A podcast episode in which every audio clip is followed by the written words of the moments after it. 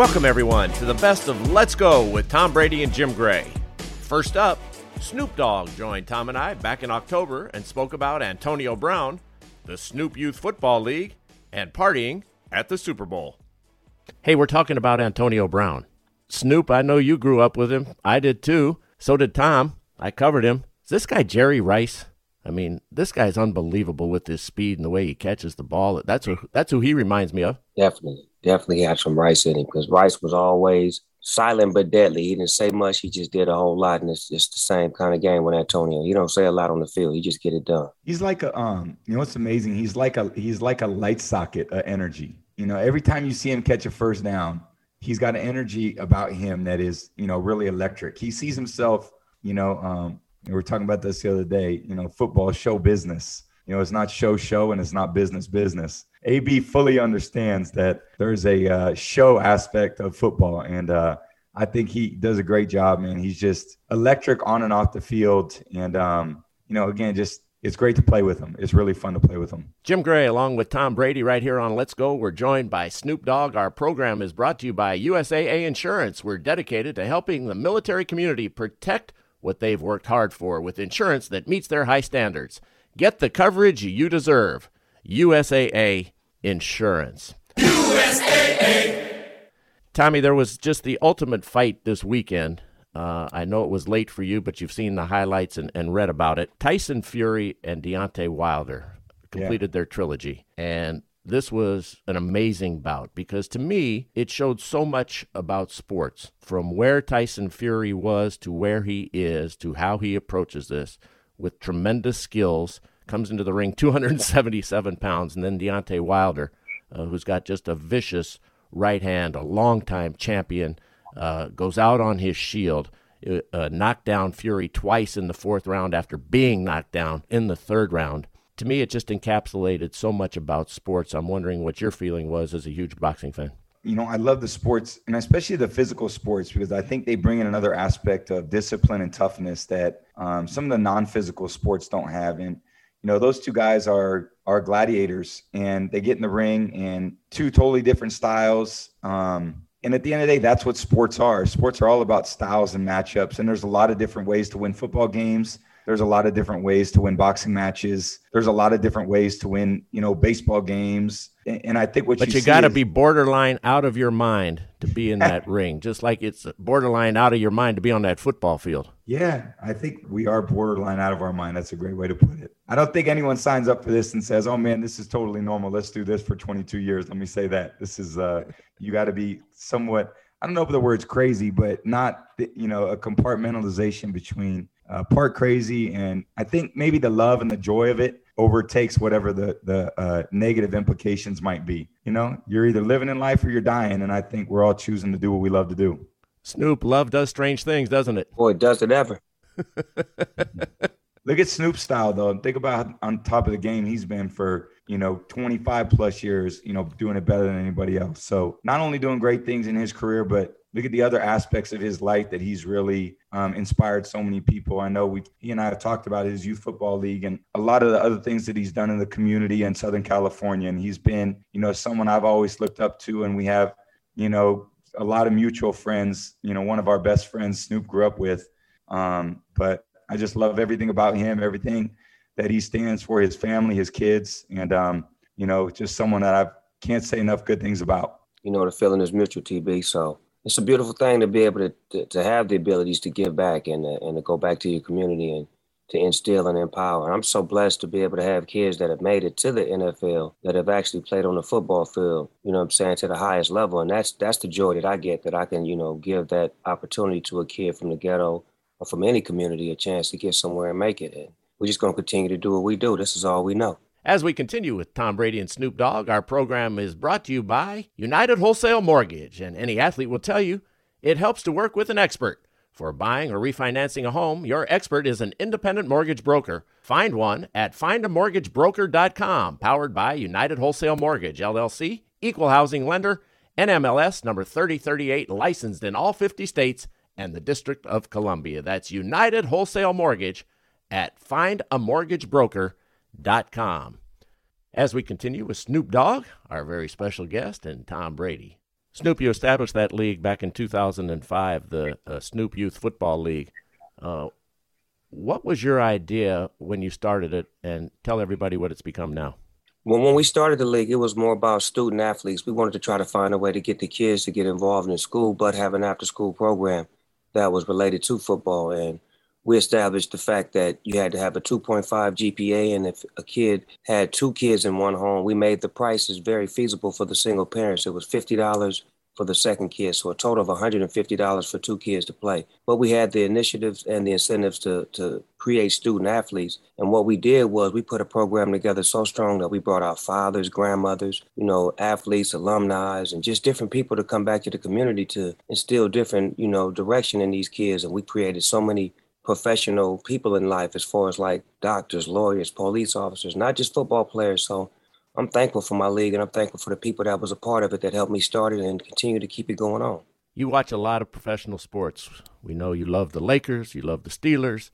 Uh, you've become intertwined with uh, so many of the guys over the course of the years, um, and, and, you have a great knowledge of it. I mean, you're not just sitting back here firing. We did a boxing match together, uh, the Mike Tyson exhibition with Roy Jones Jr., and, and, you, you, you kind of set a new direction for uh, broadcasting as well because everybody got a big kick out of it. Uh, when you're watching a game and when you watch Brady play, are you analyzing it? When I'm watching Tom play, I'm I'm I'm trying to be Howard Cosell because I'm knowing that he's gonna do something special. I like when he down too. That's the part I like. I like when he down and you you think he can't get it done, and it's like the last two minutes of the game, and he finna milk the clock and put his team in position to get that touchdown, and then he's gonna do his thing, and it's gonna be a beautiful ending that's that's the part I like. I always love the way Howard Cosell called games and made it exciting for you to to watch it over and over again, just hearing his voice. Let's let's hear your impression. Look at the angular young man go from Northern California. This Thomas Edward Brazy. No, no, no, no. Never count him out. Look at this young man. A fine young man. I've spent numerous hours with him. Children playing at television. Let me tell you, he's an adult in the room. Go ahead, Snoop. Get it, man. Go I ahead, can't Snoop. top Give that. us your Howard. I can't top that. Come on, Jim. I didn't know you had all that in you, man. You went Cosell, Cosell. The best Howard Cosell ever was when he did that Randall Tex Cobb fight with Larry Holmes, and it was just awful. And by about the eighth round, he finally said, Does this referee recognize he's an advertisement for the abolition of the very sport in which he governs this evening? There'll be no interview. Not by this reporter. Roone, this has been beneath you to put this on the American Broadcasting Corporation. We'll be back after this, unfortunately. He must be one of your favorite, Jim, because you know that line for line. Not the line for sure. I got all of them. I got all of them. Tommy, did you meet Howard? Did you know Howard? I never met him. No, I, I did get a chance to. When you look back at those old films, what do you think how he called a game? I mean, he was amazing. I think he called it like he saw it. There was no, uh, there was no, he didn't let anyone off the hook, kind of like someone else I know. Someone else likes to scratch a little bit. I think Howard did the same. So he called it like he saw it. That's just the way it was. He wasn't trying to, uh, you know, always say the, the, the right thing. He said the thing that was the truth in his mind. Telling it like it is. I never played the game. Snoop, you tell it like it is. You get in trouble sometimes. Talk about telling the truth and, and, and the trouble that it gets you into for expressing your free feelings and, and being honest. Well, you know, that's the, the beauty of America that you have the right to the freedom of speech. So I, I manage to exercise it in different ways. But it's just the point of sometimes I, I find myself being the voice of the people. And I like to speak for the voiceless, for those who don't have a voice. So it can get you in trouble when you're speaking up for those who don't have a voice, but sometimes it's worth it. And when it comes cascading down on you uh, in Twitterville, uh, in social media, or in mainstream media, how do you deal with it? How do you handle it? Hey man, look here, Jim. I take it day by day. This is what I was born to do, man. I'm in it to win it. That don't bother me. I mean, if you're not being hated on, you're not doing your job. If you're not being speculated, you're not doing what you're supposed to be doing. So I feel like all of that just, you know, fuels my fire to do more because I know that they hate on me or they they got some sort of, you know, motive out to get me. So it makes me want to stay on top. And folks, let me remind you this week's episode of Let's Go with Tom Brady and Snoop Dogg is available wherever you stream your podcasts. Subscribe today to get the newest episodes immediately downloaded to your phone. Also, don't forget to leave us a five star rating and leave us a review with your feedback on the show. You can also interact with the show by emailing us your questions to let's go at SiriusXM.com. Tommy, how do you handle the haters? We heard what you said years ago at the Super Bowl. I put my arm around him. I love him, but you know things have changed quite a bit. You've moved teams.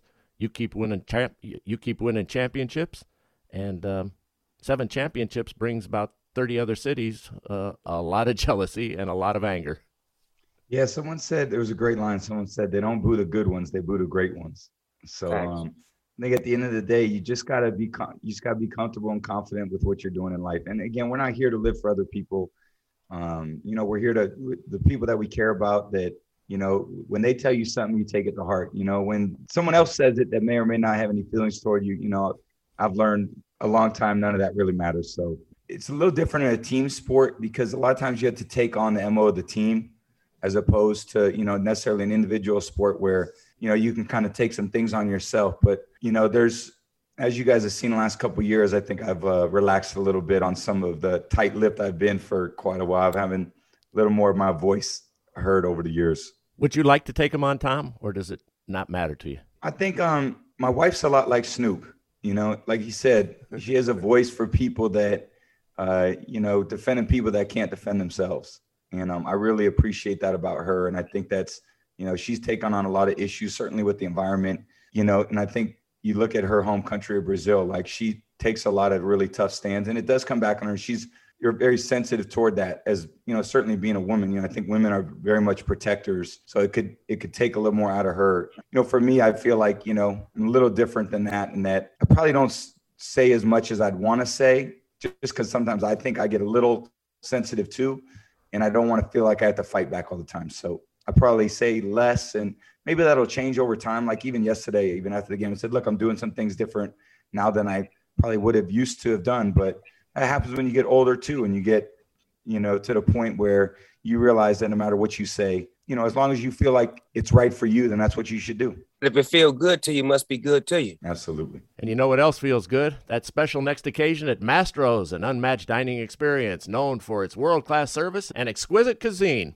Mastro's offers the finest prime steaks and the freshest seafood, all in a lively atmosphere. Visit mastros.com for locations and reservations. I see Snoop down at that Mastro's all the time on the beach right down here in Malibu. Snoop yeah, you going to get that hookup. Hey, Jim, I need that hookup since uh, you're doing get you the hookup. drops. Get us that hookup. Knock a, knock a few dollars off my bill when I go up in there.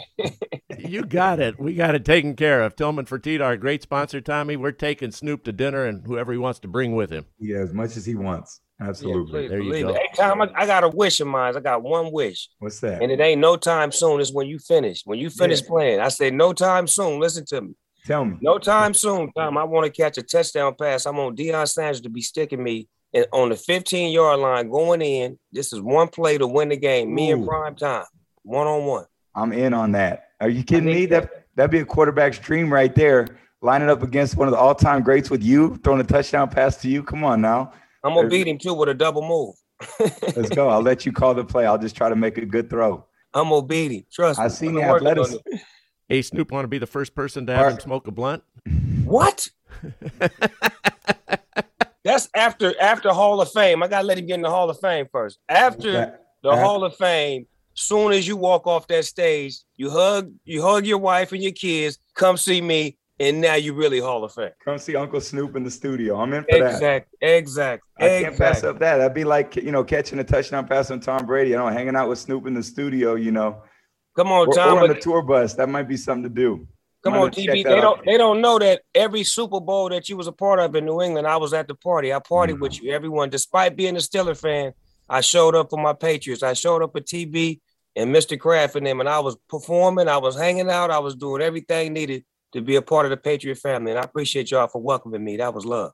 Always. You know, when Snoop was there, it was a good. It, it was the best time. So there was always requests for who Mr. Kraft would always ask the guys, who do you guys want? Snoop was always the first one out of our mouth. So, you know, he's a part of some of the best moments in my life. And I actually have a funny story. So after the game that we won in Atlanta against the Rams, Snoop was there. And um, I brought my, so my son was 11 at the time to the after party, and the game ended pretty late. So it was midnight. It was in our hotel. So we had this little special, special spot on the stage. Well, Snoop had a pole up, and there were some girls, they were clothed, But at the same time, there was a pole, and my son was here. Was, he had his eyes open and he was listening to music. And I said, Jack, cover your eyes. And he goes, Dad, I'm good. I'm good. So it's two in the morning. And I mean, we are having the time of our life. And I'm like, holy cow. If he tells his mother, I am I ain't gonna see this kid for a long time. But Jack, Jack, my nephew, Jack and the Beanstalk. I'm telling you, we it was one of the best moments of my life. We still talk about it too. I said, Jack, and he goes, Dad, I'm good. All right, I'm good. Yeah. Uh, Keep that under your hat, Jack. That's right. He's growing up quick, that boy. That's what I'm talking about. That's the beauty about being a father, man. You get those precious moments that those are gonna remain forever. Yeah. Trust me, Tom. Those are gonna yeah. remain forever, brother. For sure.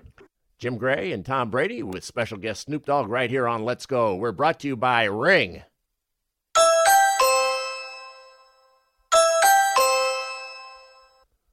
With Ring, you're always home. Protect your whole home with a video doorbell, security cameras, and an award winning alarm you can install yourself. Go to ring.com forward slash let's go for a special offer on a Ring Alarm home security kit today. That's ring.com slash let's go. And we're continuing to go with Tom Brady and Snoop Dogg right here on Sirius XM. So, Snoop, I got a question for you. I've been drug tested all the time in the NFL for my job. When was the last time you were drug tested for your job? That's what I want to know. Whew. Let's try 1991. Oh, That's what the last time I got You don't Did you to. pass it? No, I didn't, Jim. What I look like passing a drug test?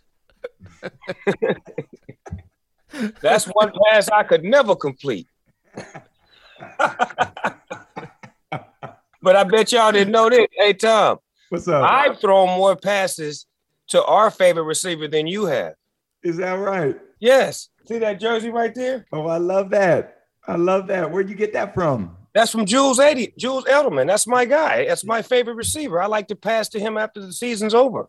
Oh, I bet. I bet. He's out there in LA a lot too, so he can find himself to, to your place, I'm sure. Come Listen, on, man. That's that's California. Hey, this California kid, man. I'm hey, with you and Jude. You know what it is? Right here. Business is booming. hey, B, what up, boy? What's up, man?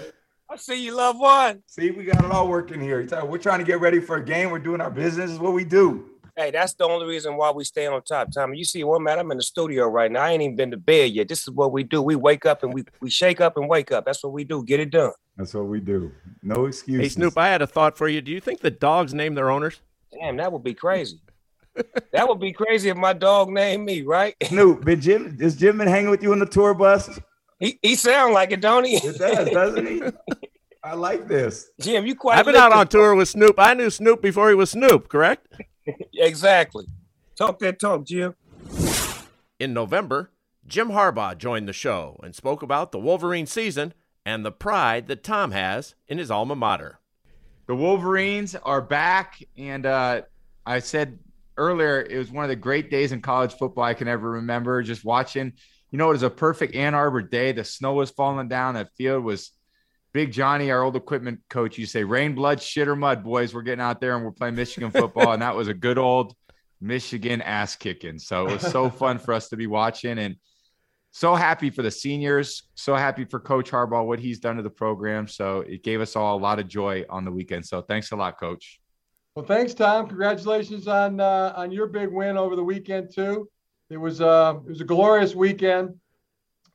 Bo Schembechler, uh, my coach uh, used to say it's it's everybody's duty for everybody in the state of Michigan to beat Ohio State, and uh, to have to have accomplished that, uh, our, our, players, uh, you know, they were they were channeling own number ten, Tom Brady, no question about it, and uh, it's a it's a it's something that I know I'm going to remember until they throw dirt over over top of me it was such a throwback win because it was the physical team was winning and it was such a Big Ten style of football. And I think what I loved about it too, which was so great, like the rivalries when the teams are good, there's nothing like those college football rivalries. And I just was watching that screen going, you know, 112,000 people in the stands. And, you know, even in pro football, you don't get that same type of rivalry, you know, and I think there's, you know what I saw after the game in the tunnel is you know kind of fun and it's the rivalry, but that's really how you feel. You know, it's amazing to be a part of those games, and you just have this intense. It's not a hatred of the people; it's just the colors and the mascot, and you know, the people are the people, but it's just we stand for one thing, they stand for another, and it's yeah. man, it's it's it's as good as it gets. So it was amazing, uh, just a great thing to watch. Well, no question. I mean, we all we talk about it a lot around here. Um, you know, you talk about 365 days in a year, and every day matters, but they only count 13 or 14 or 15 of them, 12 regular season ones that count. And as you know, in the rivalry, one counts. The Ohio State Michigan game, you know, that day counts as, as much as the other 11 games and even a little bit more. So, uh, uh, really proud of our guys for for making that one count. Yeah. Coach, when you see the joy that Tommy has and you get to experience the joy of what happened on the field, uh, uh, and everybody, uh, Juwan Howard hugging you, yeah. the students, the alumni, your own players in the locker room. Can you can you kind of explain what that's like to to have that experience now for the first time? Uh, and I would even say, I mean, yeah, it's it's uh, it's that. I mean, to get a text from Tom Brady, you know, after after the game, uh, John Madden. I got a text from John Madden, you know, talking about how much he loves the offensive line, uh, and he he thought our offensive line played as as well as as any offensive line. And then also, Jim, uh, you know, in the mail now, I'm, I'm getting hundreds of letters, and there's some are emails, some are texts, but I mean, physically going through hundreds of letters, and there's uh, the guys that, played back in the 60s, um, comparing that game in 2021 to the 1969 game. And for any of us kids that that grew up in the in the 70s or you know played in the 80s, even the 90s, in the 2000s, uh, around here, you know, the 69 game uh, is referred to as, as, as, as a seminal win, you know, where the titanic plates, uh, you know, shifted. And, uh, you know, to have, have them compare the 2021 game to that 1969, uh, it leaves me without words. I think about that game too, coach. And I was, you know, fortunate to be a part of that rivalry. You know, in five games I played against them, and we won the first three, which were all really great wins. And then I lost one the first year I started. We were at the Horseshoe. We got beat by a really good team that day in Ohio State, and I won my fifth year as a senior at home in the Big House. And it was like, I feel so great for those seniors because you go out with that victory, you know. And I think when you have you put so much into it. I think all of us athletes, and I was thinking about this the other day, you know, when you lose a game, whether you're a high school football coach. You're a college football coach, you're a pro football coach, you're the wife of a college football coach, you're the mom of a high school, you know, player. Everybody feels the same. It sucks. It just sucks losing. And to see the joy from winning that game for the seniors who will never get a chance to beat that team again. Yeah.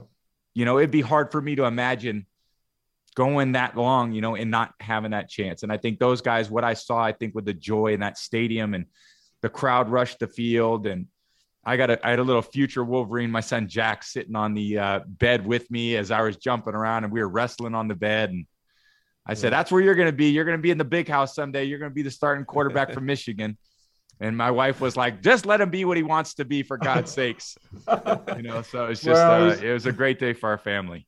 There was, and I and I appreciate you, Tom. I mean, uh, uh, appreciate you you getting back to me earlier in the week. You know, as I as I texted you, I just I just noticed about our team that um, you know they they play their best when they play loose, and they play with joy, and they play with gusto, and um, and who better to to text and ask, you know, how, how do you best do that? And you gave me you gave me tremendous advice, and uh, and then to see our our players go out there and, and play with that kind of joy and that kind of gusto from from the first snap uh, to the end of the game uh, was a tremendous feeling. And as you said, I mean, there's there's so many people on a team. I mean, there's the new, there's the new players, the J.J. McCarthy's and Donovan Edwards and Junior Colson's, uh, Rod Rod Moore that come into your team and they give you a great lift of, of energy and perspective. New staff members that came onto our uh, our staff this year and contributed mightily. And um, and then there's I call them the foundation. They're all the guys that were here last year or here in 2020, 21, or uh, 19 and 18, and some all the way to 2015. Cade McNamara, uh, Dax Hill, guys like that who really who really stayed, stuck it out, didn't just quit or flinch or fold at the at the first whiff of adverse circumstances, and produced. Uh, and then, as you guys, as you say, the seniors, that committed group, that group that's been through the most, been through the most work, been through been through some injury, been through uh, some disappointment, uh, had somebody uh, maybe start over them or eh, uh, all the things, but to come back and and and produce and do it when there's the most on the line, you know, for the team. I mean, uh, that group, and then the last group, I call them the ones. They're the ones that, without them, none of this is possible. And uh, Aidan Hutchinson, Hassan Haskins, Andrew Vastardis, Brad Hawkins, Josh Ross, uh, Jake Moody, our kicker.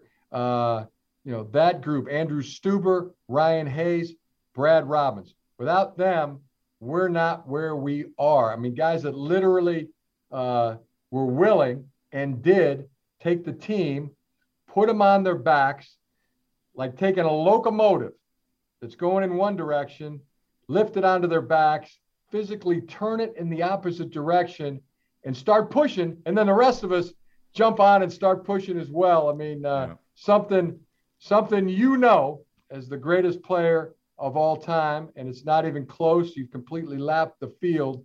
Uh, you've always been willing to do and know how to do. Uh, but to see, you know, young guys that are uh, 21, 22 years old be able to do that. It's uh, it was it was tremendous to be a part of. Yeah.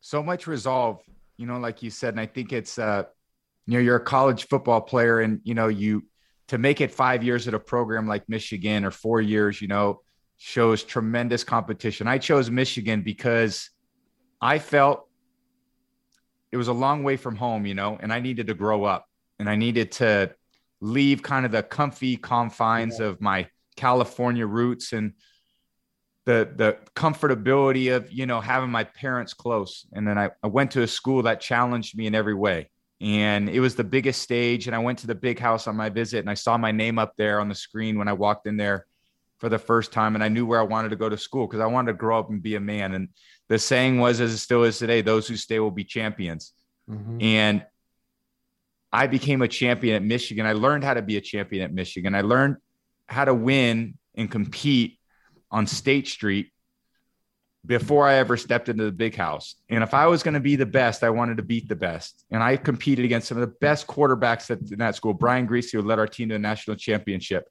I learned how to compete by competing against him. And there was a lot of great players that I played with. And, um, you know, I have so many great memories that taught me so much. And I think when I looked at that team on, on Saturday, I thought that's what that's what this program's all about. You know, it's you know, it's getting great players who are committed to the team and then playing your best in the biggest moments. And I, I really am excited about your game this weekend. The format's changed a little bit. You know, it used to be when you beat Ohio State, man, the, you were going to your bowl game, and now you got all this other championship stuff for all the money and the, whatever it is, you know, to satisfy all the sponsors and so forth. Um, but beating Ohio State was pretty good for for for me. So what an incredible season for you. And one loss to Michigan State, which was a hell of a hard fought game there.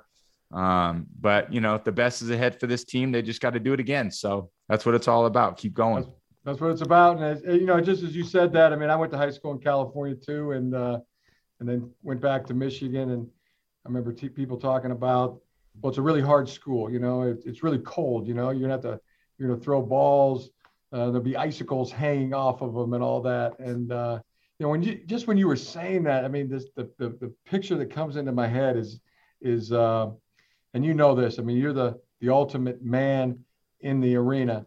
Uh, but John F. Kennedy, you know, on, on the steps of Rice University in August of 1962, you know, saying we're going to put a man on the moon in this decade, and we do it uh, not because it's easy, but because it is hard. And uh, you know that's that's that's what I think of um, uh, whenever I watch you play. Whenever I watch you play, uh, and I saw that in in our team uh, um, last Saturday. Hi, everybody. Christopher Mad Dog Russo here. Familiar? You should be. Well, now you can catch Mad Dog's Daily Bite each day as a podcast, where you'll hear my thoughts and opinions on the biggest topics around the world of sports NFL, baseball, golf, NBA, even the hockey. That you know you can count on. That's Mad Dog's Daily Bite. Drops daily anywhere you get your podcasts. And you can also hear me weekdays 3 to 6 Eastern on Mad Dog Unleashed, Sirius XM Channel 82, or anytime on the SXM app.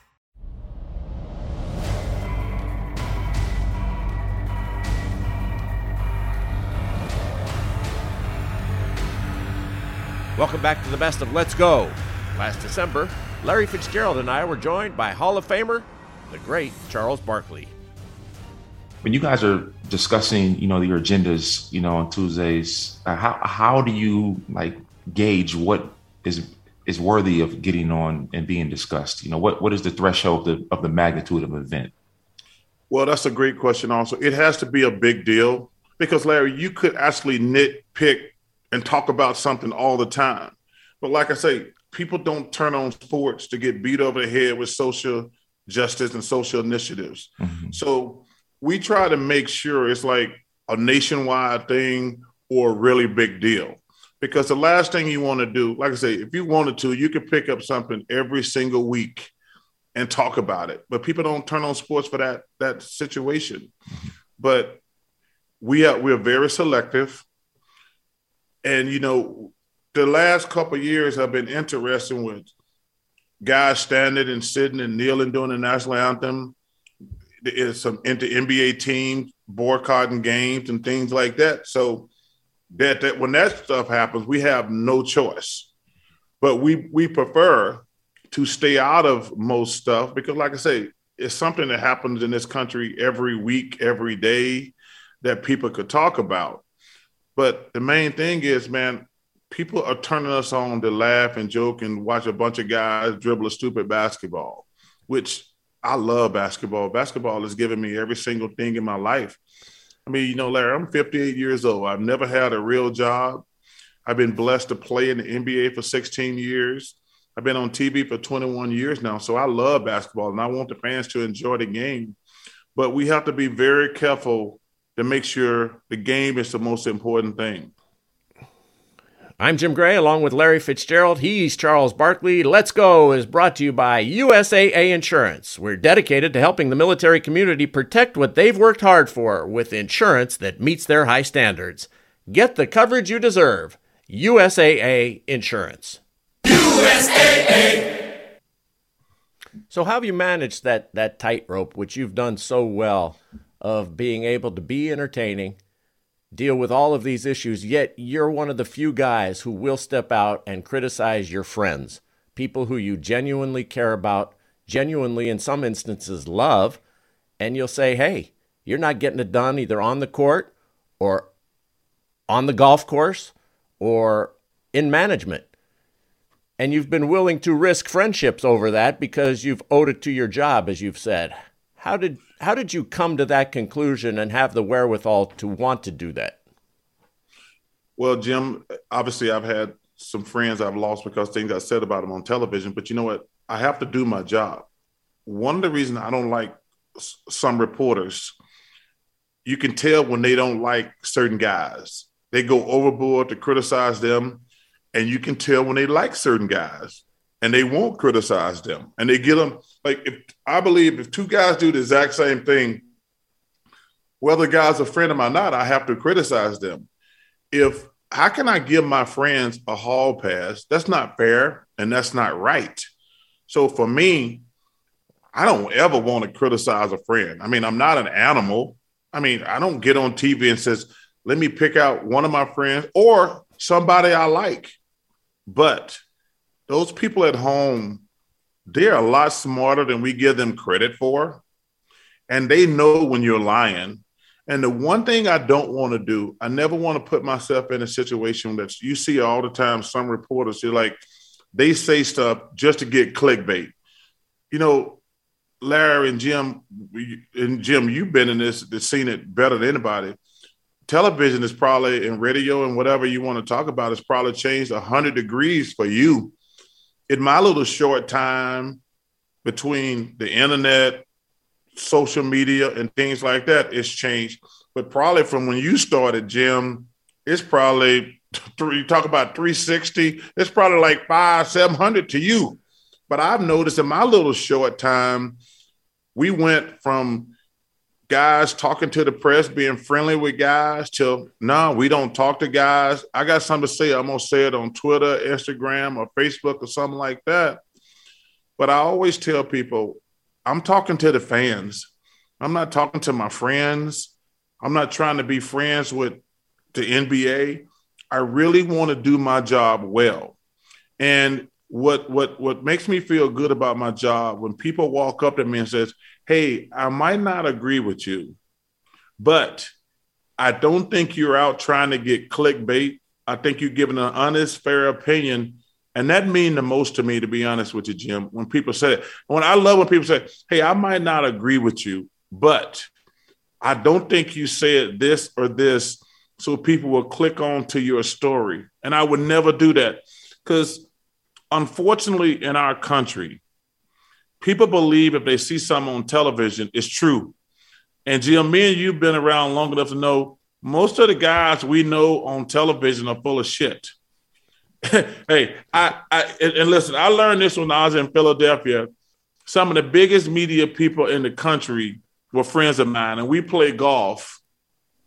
And they would say to me, I said, What you gonna talk about today? He gonna say, Well, I'm gonna say this. I said, You don't believe that. He says, No. He said, Charles, you don't understand. My job, I got to be on the radio for four hours. My job is to get these people to call in and argue with me for four hours. And I was like, what? He said, Charles, sports talk, it's a business. And, and I was, and this is going back to the late 80s, early 90s when I was really in Philly and friends with the guys, or I'd go there and play. Because I, I, always live in Philly during the summer because it's too hot to be in Arizona. But some of my best friends, some of the biggest media personalities in Philadelphia say, yeah, I'm gonna talk about this today. And I was like, for real? He's like, Charles, I really don't think most people don't understand. My job is to get people to call in for four hours a day and argue with me, pro and con. And I was like, wow. So that's how this thing works. But I think television is such a visual medium. When people see your face, when I say something about this guy, this guy, they're going to believe it. So I try to make sure that I never lie on television.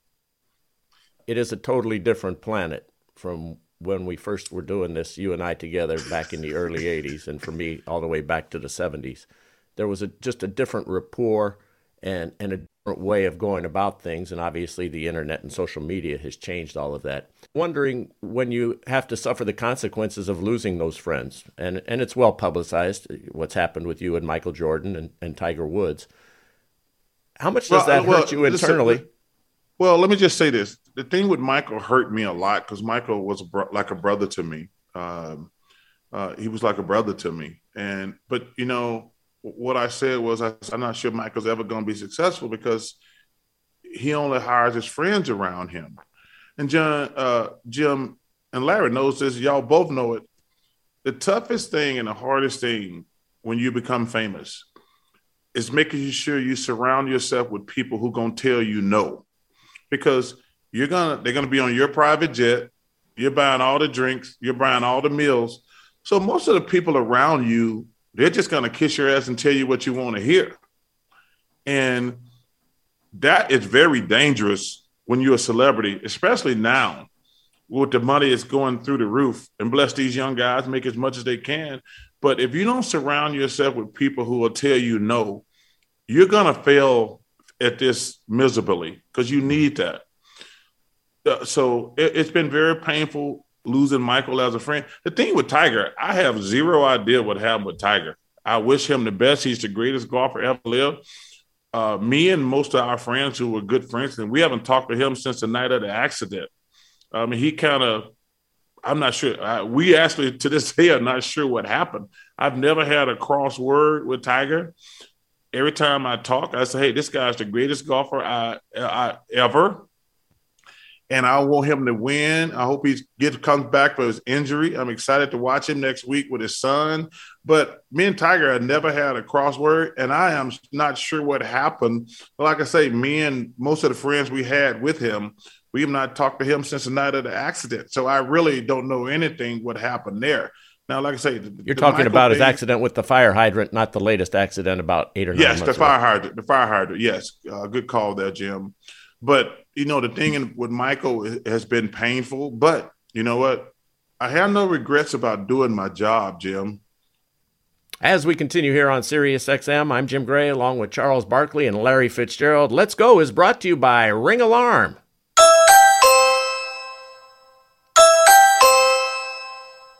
It's true, Ring has an award winning alarm with professional monitoring that you can install yourself in minutes. Go to ring.com forward slash let's go for a special offer on Ring Alarm today. That's ring.com forward slash let's go. Charles, I was going to ask you since we're on this topic. You know, I, you know, it's been well publicized with Scottie Pippen and his new book that's come out and what he's done to promote it, and some of the people that he's alienated um, uh, over the last couple months. I wanted to get your opinion on that. Um, you know, where does the line need to be drawn between you know moving units and books to just you know incinerating relationships that you've had for the last 30, 30 plus years? Well, Scotty to me crossed the line that he can't never get back from. The mean, nasty things he said about Michael. I know Michael. Michael ain't never gonna forgive him. He took some shots at Phil Jackson. He he said something a little small about me. He said I was a fake tough guy, and I said I, I didn't even know I thought I was a tough guy. I do know one thing: I'm tougher than his ass. So let's get that out the way. but that's the only. so, but the stuff he said about Michael and Phil Jackson, I think if you won six championships together, you I, there's a bond there. I mean, you didn't win one lucky championship. You won six. Like I can understand if you if a guy, and I say, I, I'm just hypothetical. If you won one championship there's guys on the team you probably not that close with. Somebody got traded there for the year, and or they got traded afterwards. But if you win six championships together, like I say, I don't know, but there's got to be a special bond. Uh, there's got to be a special bond. I mean, that's an amazing accomplishment, and for you to trash the greatest player ever, in my opinion. No disrespect to Kobe, LeBron, them the only two guys I think, in my opinion, you know, in that conversation with Bill Russell and uh, Kareem and, and Wilt. But I was, I first of all, I haven't read the book. I only read the excerpts. But some of the stuff he said about Michael was just really not cool at all. And I know that's how you sell books, Larry. But I would think personally, even if I had an issue with somebody, I would have probably tried to phrase it differently. Or I would say, you know what? We won six championships together. That little bit of money ain't worth me burning down the whole house. You said incinerated. He didn't incinerate into. He burned down the whole house and came back and make sure it was already. Hey, he came back the next day to make sure it was burnt down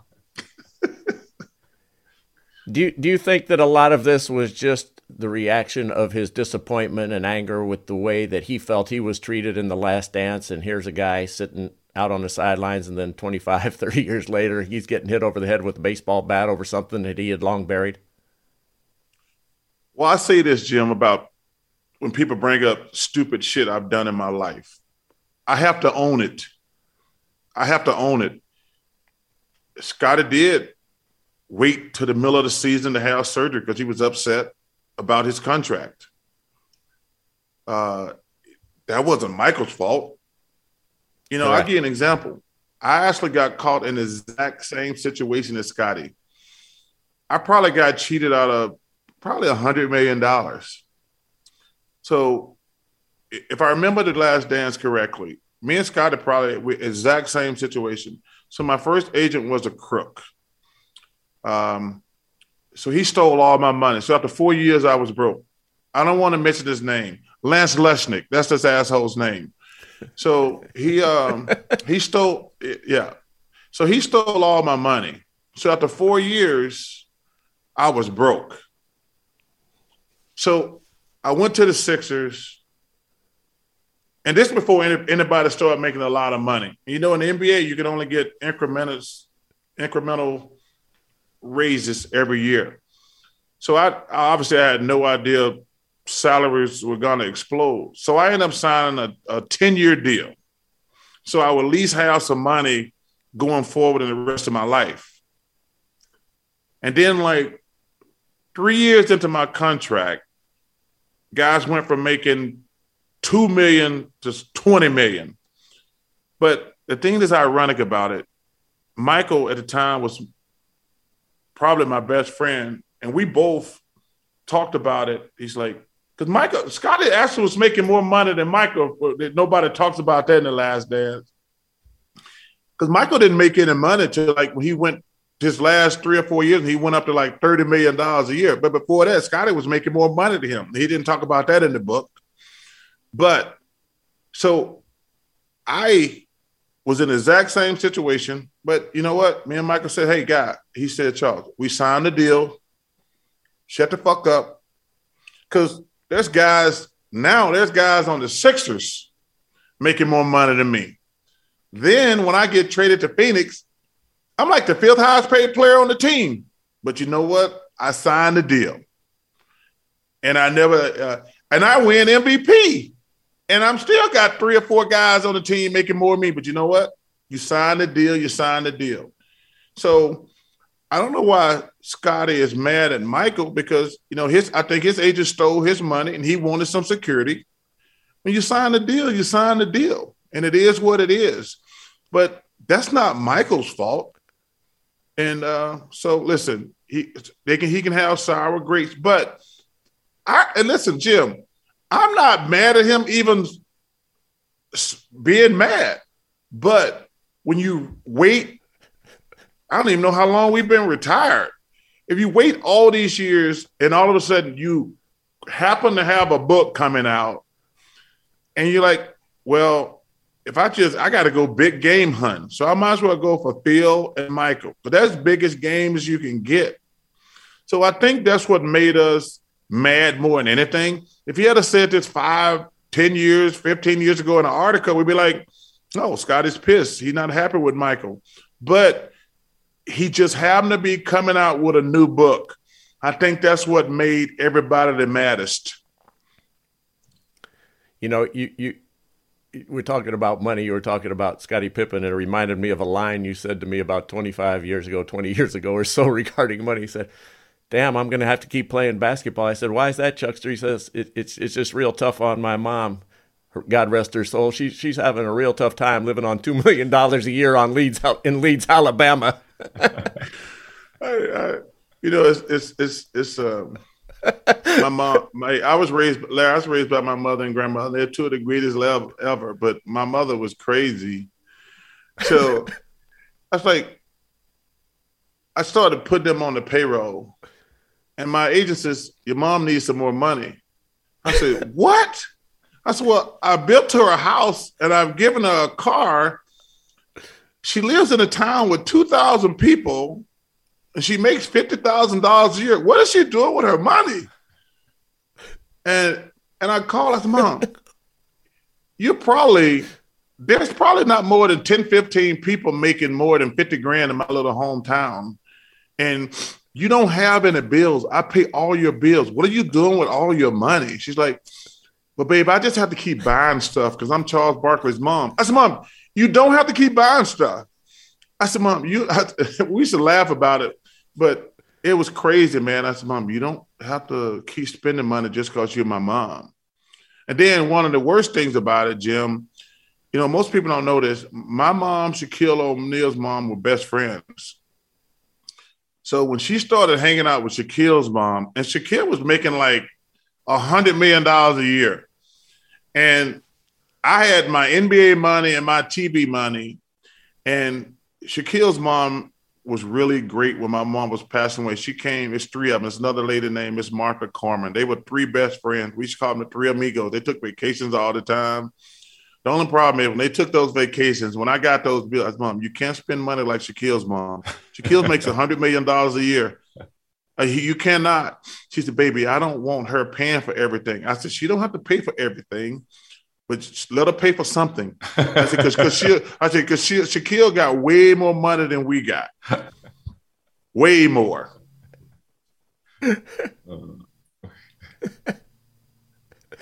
How about Larry? Talk about money. How about Larry being a co-owner of the Phoenix Suns, your former team? I think it's great. I think when all these guys diversify their portfolio, I think the more we can have Larry front and center in, in Arizona, I think it's great for the brand. I'm proud of what they accomplished last year. I'm proud of what they accomplished this year. But Jim, I think that as a fan, when you go to a Suns game and you see part owner Larry Fitzgerald, it's just great for his brand. Uh, you know, Larry has done some amazing things behind the scenes because he's he's done a fantastic job with his contracts first and foremost. Between him, if his agent they've done a fabulous job. I've been watching from a distance for the last X amount of years. But he seems like he's done a fabulous job investing. And, you know, Jim, the one reason I talk to these young kids about financial responsibility, first of all, you got to learn the magic word no. Don't feel bad telling people no. You don't have no moral obligation to take care of everybody in the hood. No, you don't. That's the reason 80% of professional athletes go broke. You don't have to take care of everybody. That that's just not a this notion that you're my homeboy. I'm like, nah, dude, we were just born in the same neighborhood. that does not mean I have to support you your whole career. And 80% of us go broke. I was determined not to do that. I know Larry is definitely not going to do that. But I love when these guys diversify their portfolio. You know, I had, we had, um, you know, I talked to Kevin Durant about that. You know, LeBron's done an amazing job. Obviously, Michael's done a fabulous job because no matter how great you are in your sport, it's only a real small window of your life. And that money you make when you're playing, it's got to last you and your family for the rest of your life. I mean, everybody, when you retire, you're going to be a young person and you never know how much money you're going to need the next 20, 30, 40, 50 years, hopefully. So you have to save. You know, I learned that from Dr. J at a young age. He said, Son, why do you have seven cars? He says, Well, what do you mean? He says, You got like seven cars. he says, Can you drive more than one at a time? I said, No. He says, You know that money sitting in your driveway has got to last you the rest of your life. So now when I talk to young kids, I said, yo, man, get one car. That's all you need. One house, one car. Because even though you can afford a bunch of cars or you can afford a bunch of houses, that money's got to last you the rest of your life. And uh, that's what I when I tell these young guys that man, save your money. Like I said, no matter how great you are, you only gonna play a real small window in your life. Charles, do you still have a relationship with the gorilla? I mean, I know I I know you guys vacation together, anything like that. the, the gorilla? Yeah, you guys have a relationship still? Yeah, we do. I actually just saw him. Uh, I went up to the Hall of Fame. I think you were there. Yeah. Yeah, and I, I saw him, and I hadn't seen him in, in a minute because you know, Larry, I don't go to a lot of games, and we got to change that, Charles. We got to yeah. we got to change that. We got to change that. You know, because by, by like the way, this. by the way, Charles is in the Hall of Fame three times. You're a three-time Hall of Famer. You're in the Hall of Fame as a player. You're in the Hall of Fame as a broadcaster, and you're in the Hall of Fame for the Dream Team. So we know that you like seconds, but we didn't necessarily know that you like thirds. well, first of all, I didn't even, listen. I think it's already a scam that they're paying me to watch basketball. Now they're giving me trophies and things. It's a scam.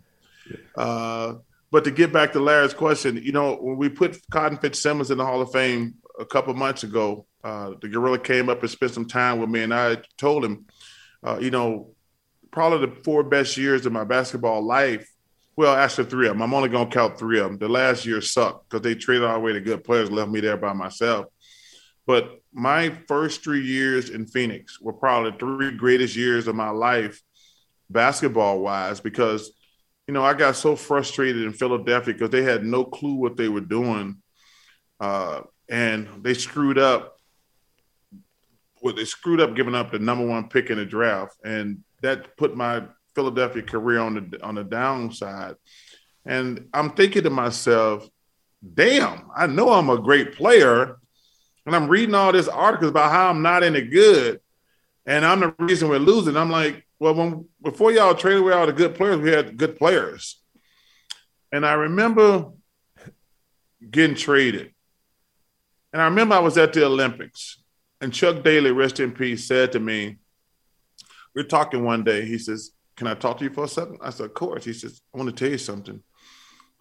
I said, What's up, coach? He says, You're the second best basketball player in the world. I says, Wait, there's somebody better than me? Um, and I, we laughed about that. He says, Watching you play basketball every day is one of the coolest things that I've ever seen. He says, If we need a basket, you can get it. We need a rebound, you can get it. You're, you're, you're a great passer he says, I really enjoyed my time with you. I said, Coach, that's the greatest thing anybody's ever told me. And I said, and it means a lot to me because my team in Philly has sucked like the last three years. And I, I was really starting to believe all this shit I was reading. So then I get traded to Phoenix. And I'm like, they give me Kevin Johnson and Dan Majerle, And I said, we got the best record in the world. And obviously we lose to the Bulls in championship. But then the next year, it was going to come down to us and the Houston Rockets because we were both the two best teams in the NBA, and we lost to those guys in seven games. So I knew uh, when they gave me some help, I said it really restored my faith in myself because I was starting to think like, damn, maybe I can't play. But those three years where I had a legitimate chance to win a championship, I'm like, that's all I want. I mean, because I've been around great players, you know, Patrick Ewing, Gary Payton, Reggie Miller. I'm on clearly I'm gonna miss some few Karl Malone, John Stockton, where you can't where you like that guy's a great player and he deserves the opportunity to win a championship. And I got stuck in Philly three years that we were awful. And then when, like I say, those three, my first three years in Phoenix were the three best years uh, of my basketball career. Hey, by the way, when you were over there in Europe with the Dream Team uh, and you became a Sir Charles, what year exactly were you knighted uh, by Her Majesty the Queen? you know, Jim, I've asked the funny. I've been asked that question quite a bit. I have no idea when my name became Sir Charles. It, it like um, because it, it, started out as the round mound, a rebound, and somewhere along the way it became Sir Charles. And and I had idiots ask me before, not that I'm calling you an idiot, like, did you get knighted? I'm like, no, fool. Somebody just called me Sir Charles somewhere along the way, and it stuck. Yeah, but no, cl- clearly I have not been knighted. Charles, I got a, I got a random question for you. I mean, I know you you're a big Auburn fan. You you've made no qualms about that. Uh, Bo. Nix, starting quarterback over the last three years, has decided to to graduate and transfer. Um, I wanted to get your opinion on that, and and also, do you think it was has anything to do with that uh, insurmountable object that's in Tuscaloosa that you guys could not seem to uh, to get by? Well, let's get one thing straight, Larry. We choked against Alabama. We just flat out choked like dogs. That we should have won that game. You know, I was disappointed because number one, his dad is a Auburn legend. He's a three-year starter. Started as a true freshman. He's only got one year to go I would we this year, even though we were six and six, we only had one bad game. With the exception of the Georgia game, we were either tied or had to lead in the fourth quarter of every single game this year, which tells me like a break here or there, we wouldn't have been six and six. Like I say, with the exception of Georgia, we were tied or had to lead in every fourth quarter of every other game of the year. And he missed the last two games following ankle surgery. And I was surprised with one year to go why you want to go and learn another system. Uh, so, but I wish him luck because he's he's he's Auburn family because of his dad, and he gave us three good years. But like, if I only got one year to go, I'm not sure I want to go and learn another system because he probably was guaranteed to be the starter. Because, uh, because like I say, he lost his job because he broke his ankle the last two weeks of the season. So he probably was going to be the favorite. It was probably going to be his job. Uh, but something tells me behind the scenes, something was going on because Larry, a lot of these people think we nitwits. So Lincoln Riley and They're Brian right. Kelly. They're right.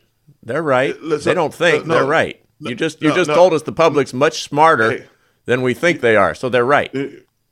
Yeah, we're a lot smarter. I know me and Larry are, Jim. I don't know about you.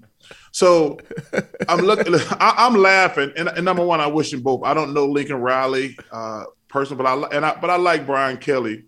But what makes me laugh is these dudes think they got the. They both played Saturday, and they want us to think that sometime between ten o'clock Mon Saturday night by midnight one two they both got hundred million dollars deals to go to USC and Notre Dame, and they have been talking about that shit for a couple weeks. Please, we're not morons. I'm I'm just laughing like, well, we hadn't been talking to anybody. This just came together. I'm like, you don't put together together hundred million dollar deals where you got to get all that extracurricular stuff that's in contracts signed. The notion that overnight y'all came up with these deals, please, man. I just laugh sometimes. These people think we're just morons. Like, yo, man, just say you want to go to USC. Just say you want to go to LSU. But don't tell me you got that deal done overnight. I don't want to hear that. You think it's okay for the coaches to do that? You, you think that, that leaving all those kids behind, going in and recruiting uh, uh, on that that week, that weekend, talking to your players. One guy at the time competing for a national championship uh, doesn't have a southern accent. Then all of a sudden he has a southern accent. I mean, this whole thing reeks. I mean, there's no there's no other way to say it. And I, I, I don't begrudge anybody for making money, but the whole thing just really stinks. You know, Jim, the toothpaste is out the tube. Now you got this NIL thing. The toothpaste is out the tube, and I don't know what we can do.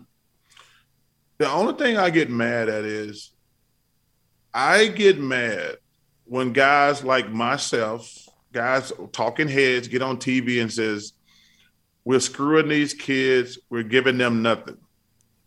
Number one, I want all my players to be happy and get as much as they can. But I hate when people tell young black kids getting a free education is nothing.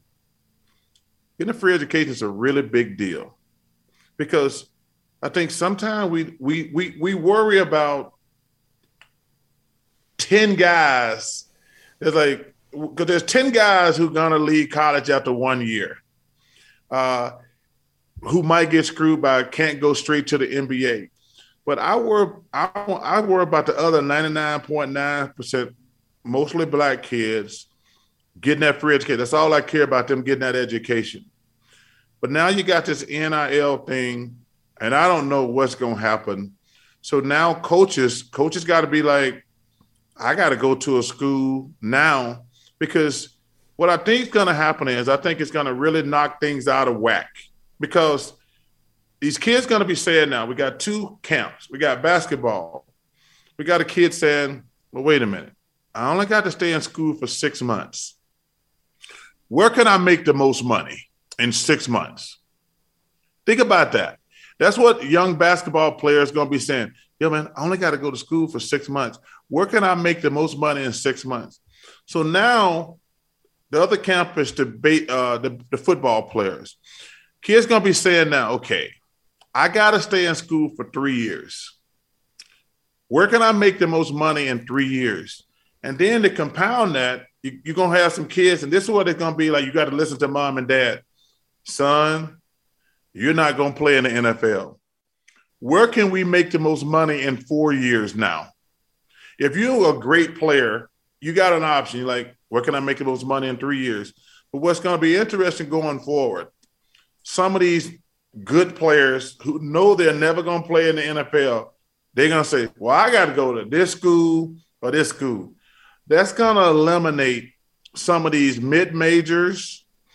And I think it's really going to help the big schools. So, like I say, Jim, to answer your question, hey, it reeks, it reeks, but the toothpaste is out of the tube. And I'm not sure there's anything you can do about it. Should we just do away with the NCAA? I mean, they've been reforming things for 60 years. They've had that committee, and I think you, it was you last week who so eloquently said anything that takes four years to decide something like this just sucks. Yeah. Something to that well, effect. First of all, they are the most reactive group of people. They could have nipped this thing in the bud five, ten years ago they wait to get punched in the face with NIL, and then they change all the rules. To okay, oh, well, we better do something, or we're gonna lose to NCAA. They go, it goes back to my day, Jim, where they're like, "You're gonna get suspended for getting an extra pair of shoes." I'm like, "Are you freaking kidding me?" They're like, "Charles, we can only give you one pair of shoes." Charles, we can only give you X amount of money for per diem.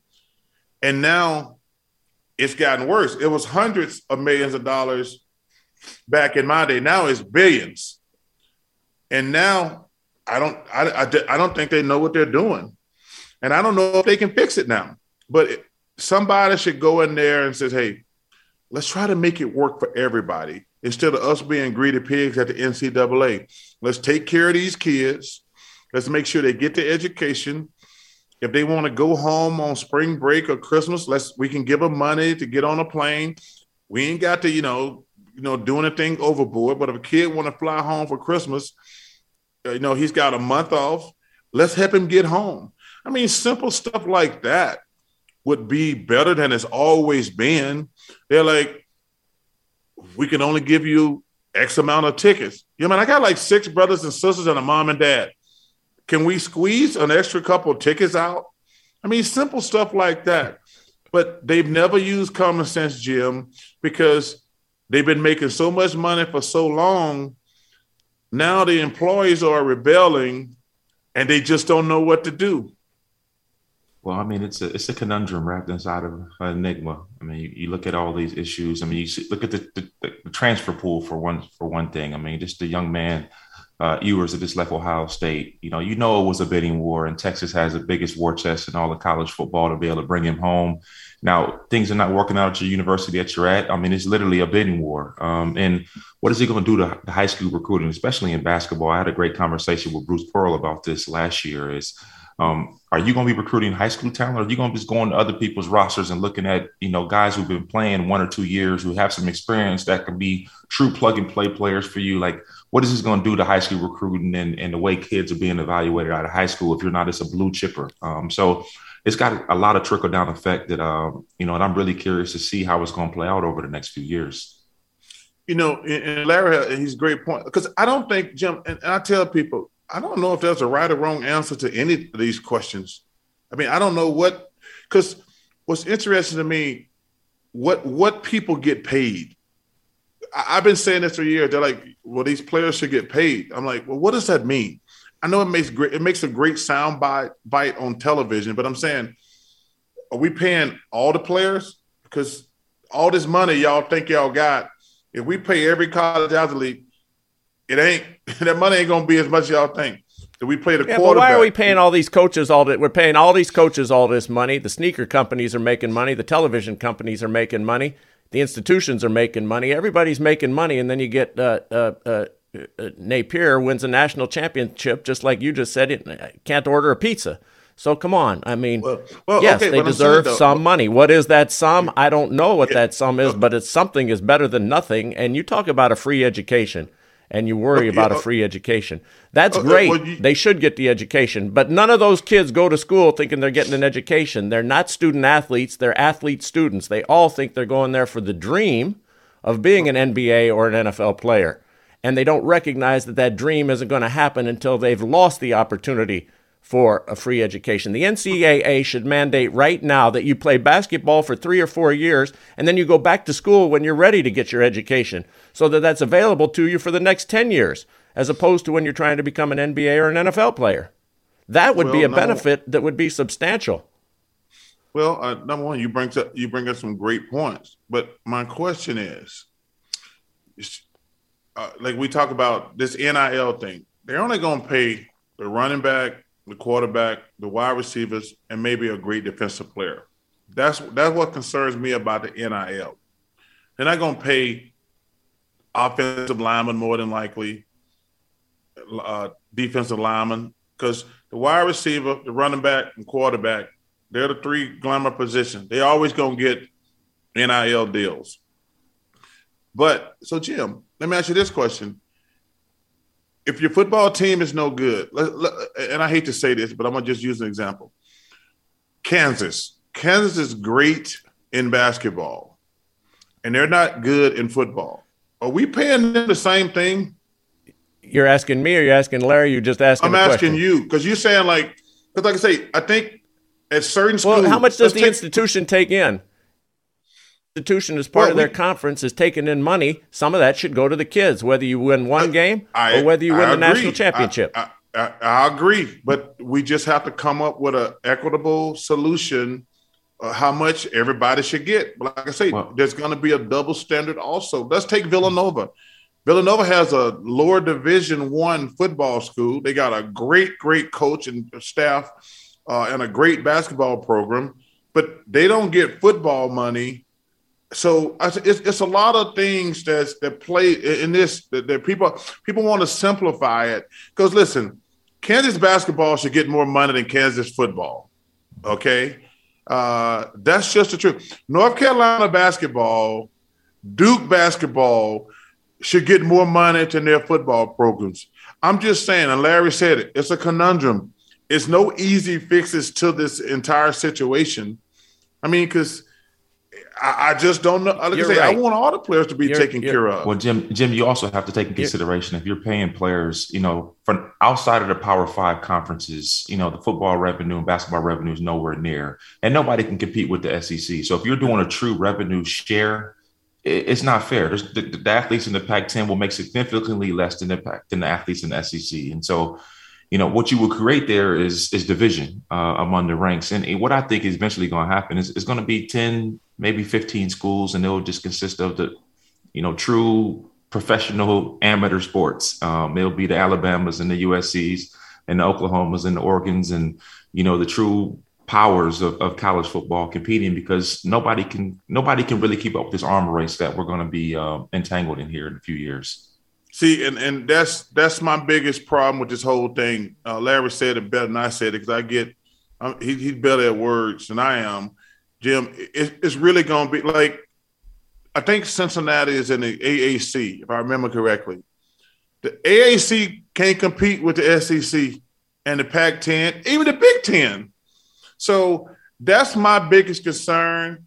We're gonna have you talk about the haves and the have-nots. It's gonna be the haves and the really have nots. so that's what concerns me. And and I don't want that because we need those smaller schools because those players they're getting that education and that's that's all I care about. I don't care man, I wish all these kids can win, but we got all these kids, especially black kids that we we're going to have to eventually put out in the world. And if they get out there with no education, I, I just worry. I mean, uh, and and uh, man, it's it's it's it, like Larry said it. There's no right or wrong answers. It's easy. I tell like I get so mad at guys on TV doing my job, talking about we got to pay all these players and we're screwing these kids. I said, calm down. If you got a, a sensible solution or a sensible s- suggestion, but don't just get on TV. And I and I see it. I've been seeing it for the last five years, not just like last week, last month, or a year ago. For the last five years at least, I see guys who get paid to talk sports, just like myself. And I call them. I say, "Yo, man, don't just get on TV and scream, pay the players. You give me. I said, let's have a, a, a little quick conversation. Who are we paying? And they says, I don't know that. I said, well, then that's the conundrum. I don't know it. I want all our players taken care of, but it's just not that simple to get on TV and says we're screwing these players. Everybody's making money. Hey, TNT's making a lot of money. I don't think they paid me uh, based on what the numbers. We just got sold to AT&T for eighty billion dollars. I ain't seen a dime of that eighty billion dollars. I want my cut of that. Cause hey, listen, if we sold something for eighty billion dollars, I'm grossly underpaid, Jim. grossly underpaid. And Jim, I, I agree I with I that. Well, why, why, aren't you Why aren't you walking out? Why aren't you on strike? And where's your agent now? You thought your first agent was stealing from you. Where is this one hey, now? hey, since hey, listen, since I, my, I signed my last big deal, my agent's been at the beach ever since then. hey, Let's Jim, drastically we... change the subject as we as we wrap this up, if if we can here. Uh, Charles, you mentioned the word conundrum uh, a few minutes ago, and a real conundrum. Well, Larry is, said it. I've never friends? used the word conundrum. Uh, Larry said it, and I just repeated to sound smart. I've never used the word conundrum in my life. I was just piggybacking on his intelligence. Well, here's a conundrum to all of us. How are you such good friends with Bill Belichick? Bill Belichick comes across as a genius, the greatest coach perhaps ever, and he just doesn't come across as having friends. How are you one of his best friends, and what's that like? I, I got a lot of love for him, a lot of respect, and you, you know he's always been there for me. But this is how the come. This is how the friendship started. So Mike Fratello was a uh, he's still a great friend of mine, and he called me one time when he was coaching the Cavaliers. That's how long me and Coach Bill Bill been together. And I always go up to Patriots game. I don't like to bother him because he, he, he works all the time, but I try to go up to a, a couple Patriots games. And so he says, "Hey, you know Bill Belichick? Because he know football is my love. Jim, you know boxing and football are my two loves. I love those two sports. Yep. I I, I want to watch boxing and football because you know my one day of playing football was the worst day of my life, and I'm because uh, I I played football one day, Larry, and it was the worst day of my life and I remember the last thing coach said to me, he said, I'll see y'all tomorrow. I said, if you think I'm doing this shit tomorrow, you're out of your freaking mind. they, they put me on the defensive line where you can't hide on the defensive line and offensive line. You get every play. I said, coach, I really appreciate this opportunity, but I'm not doing this shit tomorrow. I'm not doing this shit ever again. So I fell in love that day. I says, it takes, you have to be, love your sport to play football and I so I fell in love. Then boxing, my my one of my heroes is Ali. So football and boxing are my two favorite sports. I love them, so I watch a lot. So to get back to my original thought, uh, uh, Coach Fratello called me. He says, "Hey, I got a fan who wants to pick your brain a little bit about how you compete and things like that." I says, "Who is it?" He said, "Bill Belichick." I said, "Oh, the coach of the Browns." I says, "I would love to." Uh, uh, I'm, I'm, I, want, I would like to get to study from him too. So we end up having dinner back in Cleveland. I think we end up having like three hours just talking about how I want to compete. I was picking his brain and things like that. And because I always want to learn from somebody who's great at, at their craft. And we developed that friendship and we've been together since then. And seven, uh, six Super Bowls later, and things like that. Uh, he's always been there for me, and I really appreciate it. Uh, like I say, the Krafts treat me great when I go up to Gillette Stadium. Uh, but like I say, man, he's been a friend, and I consider him a good friend. And if he ever needs anything from me, he can get it. I feel like if I ever need something from him, I can get it too. What's the biggest difference you see in him from a public aspect to the guy that you know him as uh, as a friend? I think he's funny. Uh, I think he's funny, uh, and, and I've heard other people talk about it. You know, Jim, I think in his position, you know, he's he learned the media in New York. I think that you have to factor that in too. We know that New York Philadelphia, Boston. They're the three toughest places to play in the world. Those three cities. And I think he probably learned when he was an assistant with the Giants and things like that. I can't give them any ammunition because winning football is hard enough. I can't give them any ammunition because I think the one thing that people don't understand, and I learned this firsthand in Philadelphia, when you're in one of those big markets, there's so much competition. Like when you're in Philadelphia, you're dealing with the Eagles, the Flyers, the Phillies, Temple, St. Joe's, Villanova. So I think it's just my personal opinion, and you probably know it better because you've been in the business longer than me. I think those people, and, and New York is probably worse. I think those guys who are writing those articles on, and on those talk shows, they're going for blood every day to get their opinion out there. They're going for blood every because it's so competitive. And I, I and like I say, I, we never had no conversation about this, but I think his relationship with the media is, I'm trying to win. I don't have time for this extracurricular bullshit that goes on on talk radio or in the newspaper. I'm gonna give y'all zero. That's what I think personally, because you know, Jim, New York, Boston, Philly, they are different animals. When I got traded to Phoenix, I was like, this is cupcake central. These guys said the Suns didn't play well last night. I'm like, whoa, that's it? hey, I was like, I used to tell the guys, you guys got no idea what it's like to get the I used to tell people when they came to Philly, do not turn on your damn radio when we're playing bad. Do not turn on your radio. and the headlines are brutal. And my favorite answer from a reporter was, well, you know, I don't write the headline. I said, yeah, the uh, the article threw me under the bus. The headline, where they just backed up and drove over me a couple times, and that's what I think. The, I mean, and that's the difference, though, being in the big city. Uh, but like I say, Phoenix, man, when I got traded to Phoenix, I was like, this is like Cupcake City. You know, I mean, when I was in Philadelphia, some of the stuff they wrote and said about me, I told you, I was telling you earlier, like my last three years, I was like, damn, maybe I do suck as a basketball player. You know, I made the All Star team. I'm playing great, and I'm I'm in the top five in MVP like every year. Then y'all trade the number one pick in the draft for a guy who uh, who never played with me. Then you traded Moses, and my team went down the toilet. And I was like, I was top five NBA candidate for five years in a row, and now we stink. And y'all telling me it's my fault, and y'all traded everybody on my damn team. So they have to blame somebody. they have to blame somebody. And I was getting it.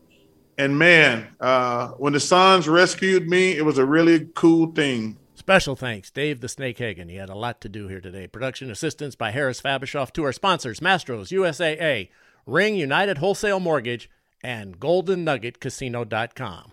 The Let's Go podcast with Tom Brady was produced by 199 Productions in collaboration with Scratchy Productions. We're going to talk to you again next Monday night right here on Sirius XM. Let's go.